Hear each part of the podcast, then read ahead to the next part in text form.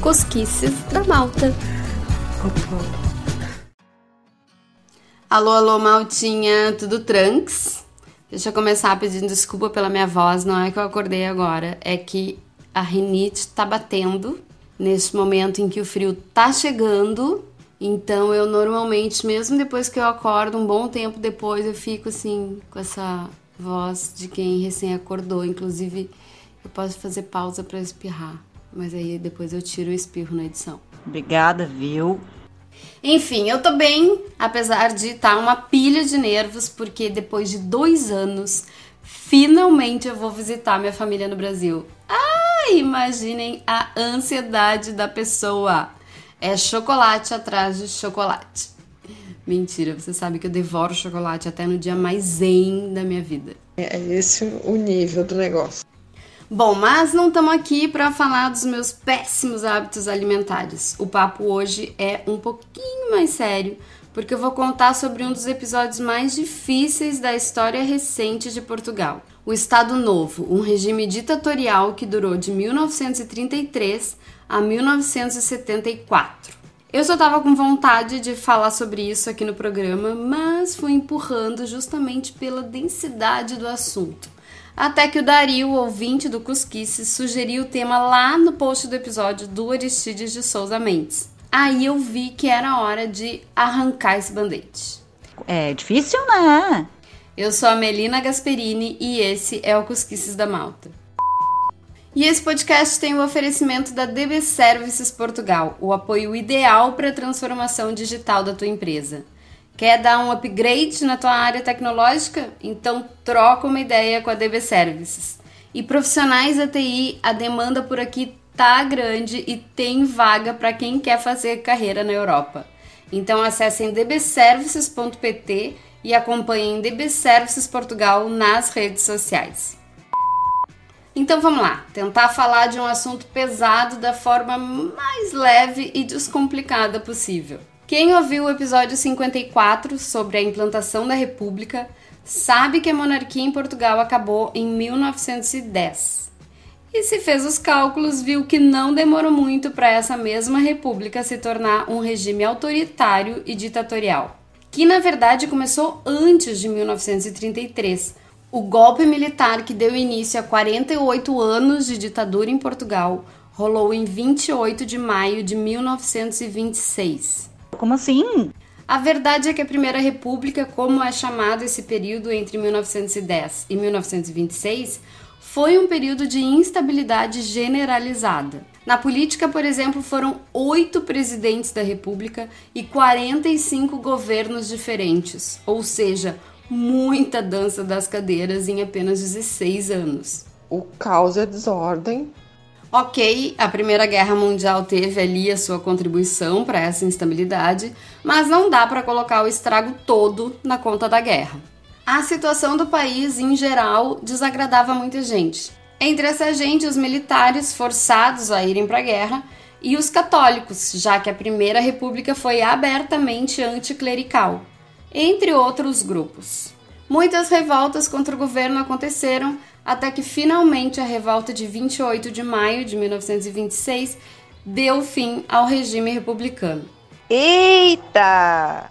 O curioso é que muita gente viu aquele golpe como algo que salvaria a república e colocaria ordem na casa, mantendo a democracia. Sabem de nada, inocentes.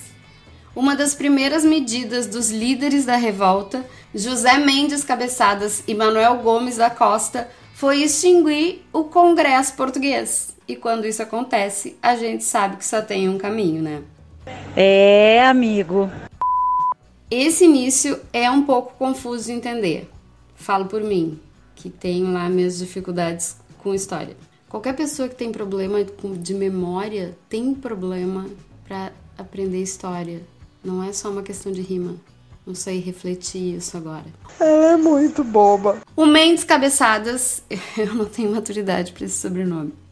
Enfim, esse senhor foi presidente por um tempo, depois passou o bastão meio que na marra para o general Gomes da Costa. Mas o importante disso é saber que foi nesse momento que o nome de Antônio de Oliveira Salazar, um civil, começou a entrar para a história de Portugal. Aquilo não pode te fazer bem. Salazar era professor de Economia e Finanças na Universidade de Coimbra. Por isso, e por sua vertente conservadora, foi chamado pelos militares para ser ministro das Finanças. Durou pouco no cargo, é verdade. Mas Gomes da Costa também não esquentou a cadeira, porque assim, os militares tomaram o poder sem saber o que, que iam fazer com ele.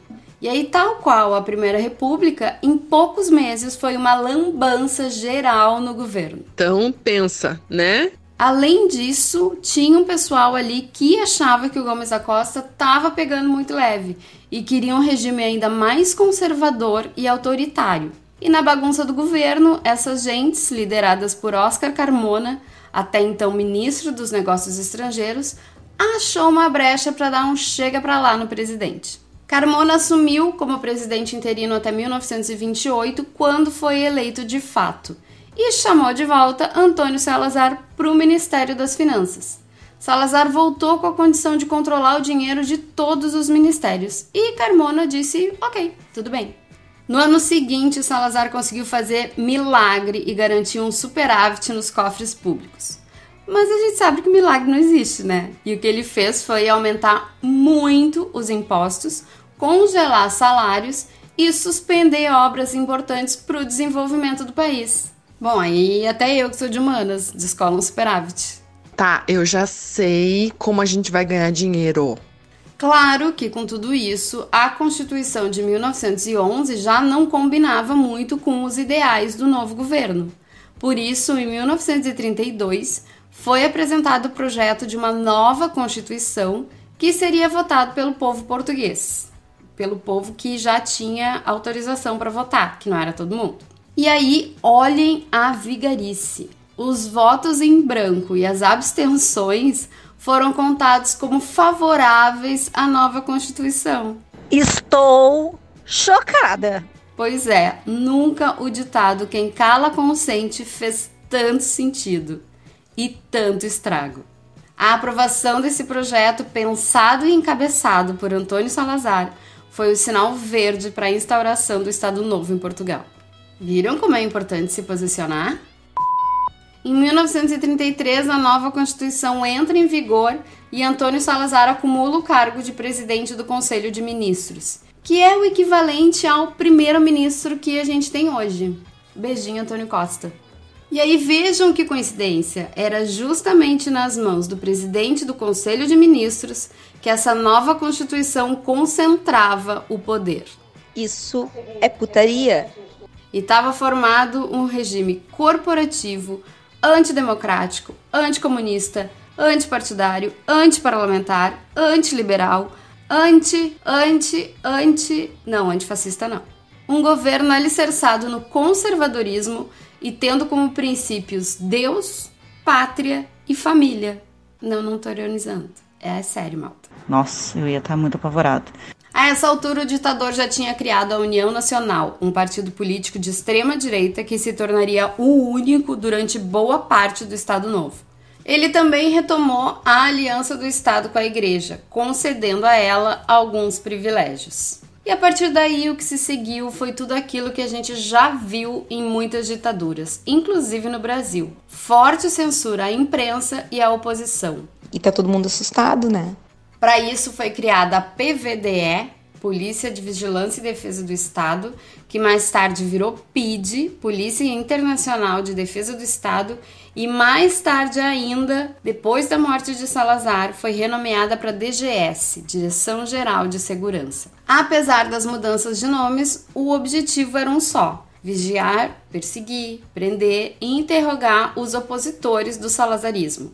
Tudo isso com aquela gentileza que bem conhecemos. Contém ironia, tá? Muita violência e muita tortura rolaram primeiro no prédio da própria PID, em Lisboa, depois nas prisões políticas em Peniche e Caxias e no campo de concentração do Tarrafal, que Portugal manteve na ilha de Santiago, em Cabo Verde. Um bocadinho sobre isso eu falei lá no episódio 36 sobre museus. O Forte do Peniche, que durante o Estado Novo foi usado como prisão política, hoje é o Museu Nacional Resistência e Liberdade, um lugar incrível que conta muito bem a história desse período sombrio de Portugal. Para quem não ouviu, acho que vale a pena. Mesmo sabendo as atrocidades que rolam em uma ditadura, é incrível como a gente ainda se surpreende com algumas coisas. Foi o meu caso durante a pesquisa para esse episódio. Por exemplo, durante o Estado Novo foi criada a Mocidade Portuguesa, um movimento que tinha como objetivo agregar pessoinhas dos 7 aos 14 anos para militarem a favor dos ideais do governo. É, para mim parece uma espécie de escoteirinhos do mal, sabem? Felizmente, parece que a ideia não colou muito, mas só de saber que houve uma adesão já dá um arrepio na espinha. É muito complicado. Esse período também custou muito caro para o desenvolvimento de Portugal, porque o Salazar considerava o progresso um risco aos valores religiosos e culturais. O resultado desse disparate foi um atraso que se reflete até hoje nas áreas de ciência e tecnologia. Enfim, horrível. E o ditador também era defensor das colônias portuguesas, ou melhor, de manter as colônias portuguesas, que ainda existiam, em especial na África. No pós-Segunda Guerra, a ONU começou uma campanha de descolonização no mundo todo, e Portugal fez de conta que não era com ele. Mas em 12 de agosto de 1963, depois de ver condenada essa política colonial portuguesa, Salazar fez um discurso de uma hora e meia transmitido pela RTP e pela emissora nacional que termina exatamente assim.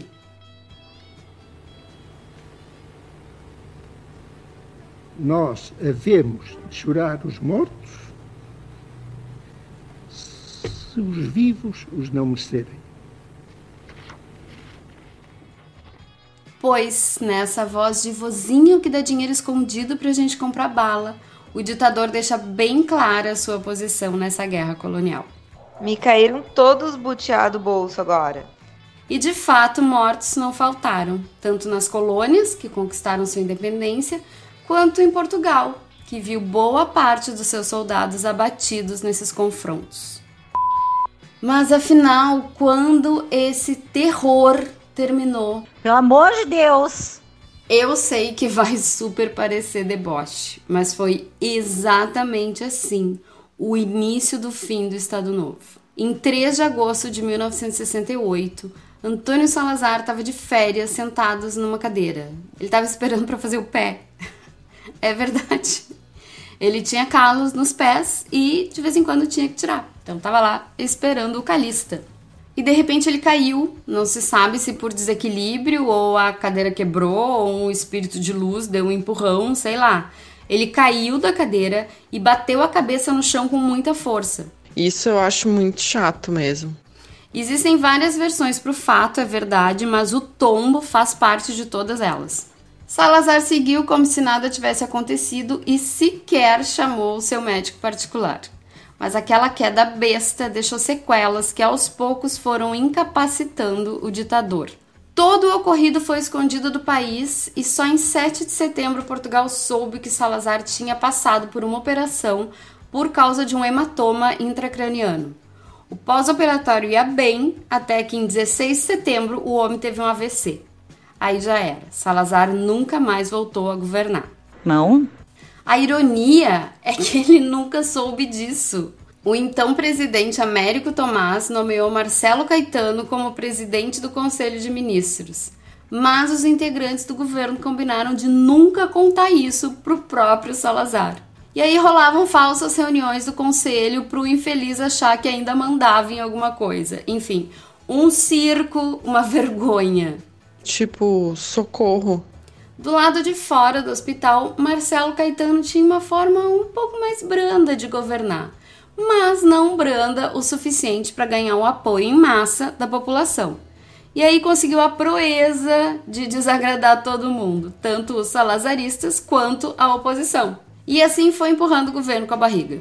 Ai, vamos fazer, vai fazendo, vamos fazer, vai fazendo. A papagaiada lá no hospital, onde brincavam de governo, só acabou depois de dois anos, com a morte de Salazar em 27 de julho de 1970.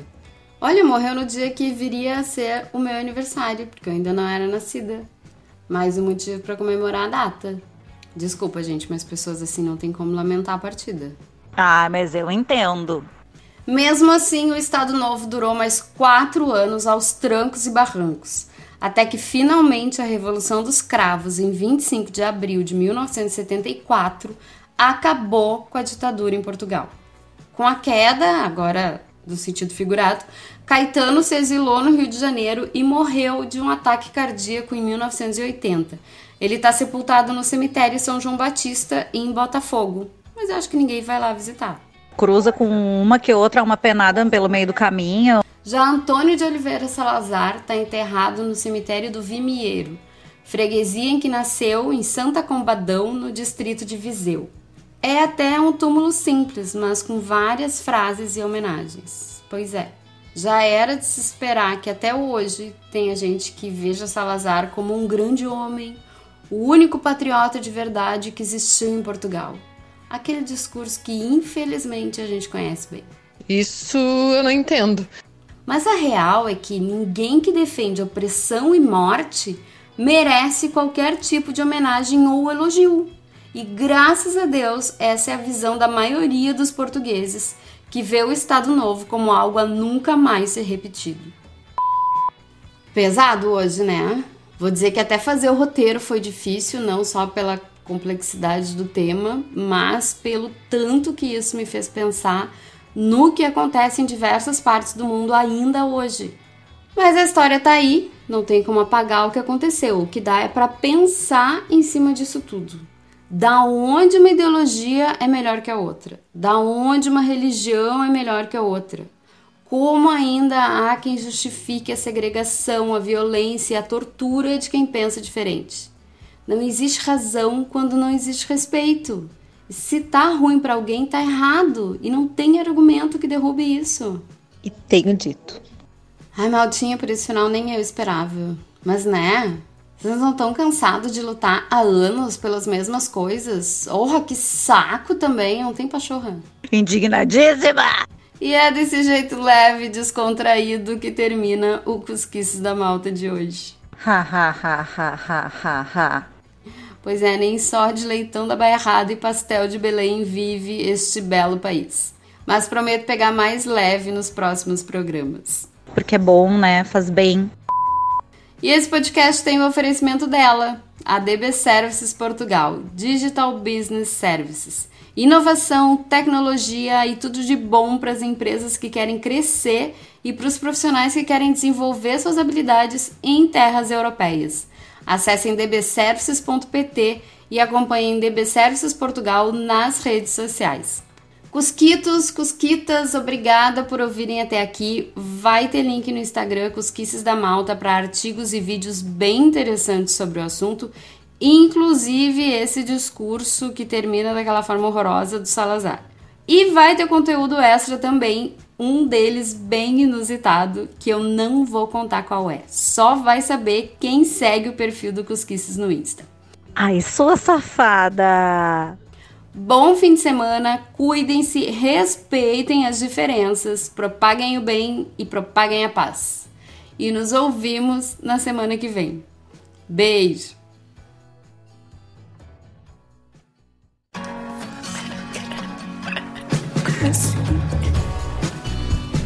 Cosquices da Malta.